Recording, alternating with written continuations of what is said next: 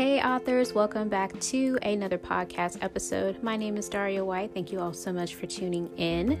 Today's episode, as I'm leading up to my next release, The Wedding Report, which releases a week from tomorrow, September 22nd. So if you haven't gotten your copy, go ahead and pre order it today. I wanted to go ahead and share about an unexpected character. So that's what I'm calling this episode The Unexpected Character. And the character that came as a surprise to me as I was writing the story literally, this person was not in the original cast, they were not in the original outline, they just really popped up as I was writing. Our character is Javier Flores. Now, I personally like Javier, even though, again, he came unexpectedly. I like his character. He is truly a gentleman. He's a man of his word. He is a man that goes after what he wants, but at the same time, he has a gentle side. So, who is Javier and what does he mean in this story? Because our leading characters are Chantel and Lance, right? Well, I'm having Javier as a possible rival, possible love interest for Chantel. And it turns out, as I was writing it and I expanded on his character, Javier also grew up with Chantel and Lance. They all went to high school together. But when Javier was younger, he was in that awkward phase. He really didn't talk that much to everybody, but Chantel was always nice to him. And he noticed that about her. And even though he liked her, he also saw that Lance had already claimed her as his girl back in high school.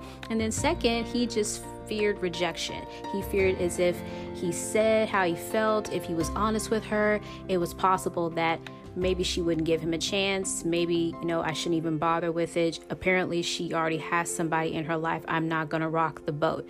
And so Javier really became a likable character for me to write, and I love his personality. I honestly do. But now that Chantel is back, it's been 10 years since they've seen each other. At first, she doesn't recognize him when they bump into each other, but they literally bump into each other, and he recognizes her immediately he's like chantel? And she's like do i know you? I mean i mean hi nice to see you nice to meet you. But when she recognizes him she can't believe that it's javier because he's gone from this awkward kid in high school to now he's this mature man. He has a nice tan skin. You know he has his hair in a mohawk. I wrote him with uh, a mohawk. Yes i did. And he's just this gentleman that's bold and confident. And she's like oh my gosh i don't remember you being like this but he's not the only one that's changed. So now that they're older, now that they're grown, Javier is taking the opportunity. He asked Chantel out. So I'm kind of giving you a little bit of the story without giving too much away. But Javier goes for it this time. So as Chantel is back in her hometown, she finds herself talking to Javier, getting to know him better. So you'll have to see how it all turns out because, again, Lance is her ex, but he's getting married. So it shouldn't bother him one way or the other. But like I said, you're going to have to read the rest of the book. But I absolutely fell in love with Javier's character. Again, he is a sweet guy, he's a gentleman, and he also has a dog. He has a Yorkie named Henry. So for those of you that are dog lovers, you get a dog in this book. We also have a cat in this book. The cat's name is Pepper. So there's some pets that are in the book, The Wedding Report. But I wanted to go ahead and just give you guys a little bit of a glimpse into the story just to kind of get you intrigued with it. I hope you all go ahead and get your copy again at all your major retailers Amazon, Barnes and Noble, Apple Books, Kobo, whichever one you prefer. You can go ahead and pre order.